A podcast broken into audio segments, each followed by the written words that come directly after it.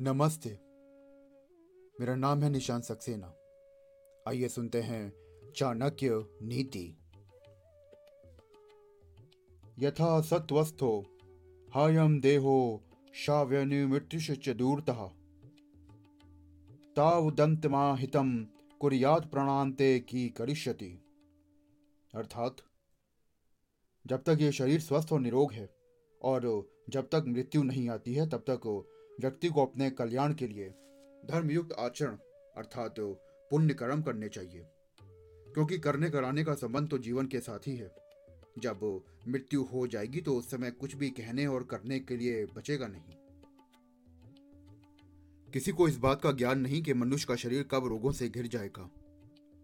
उसे यह भी मालूम नहीं कि मृत्यु कब होने वाली है। इसलिए मनुष्य को चाहिए कि जब तक वो जीवित है, अधिक से अधिक पुण्य कर्म करे।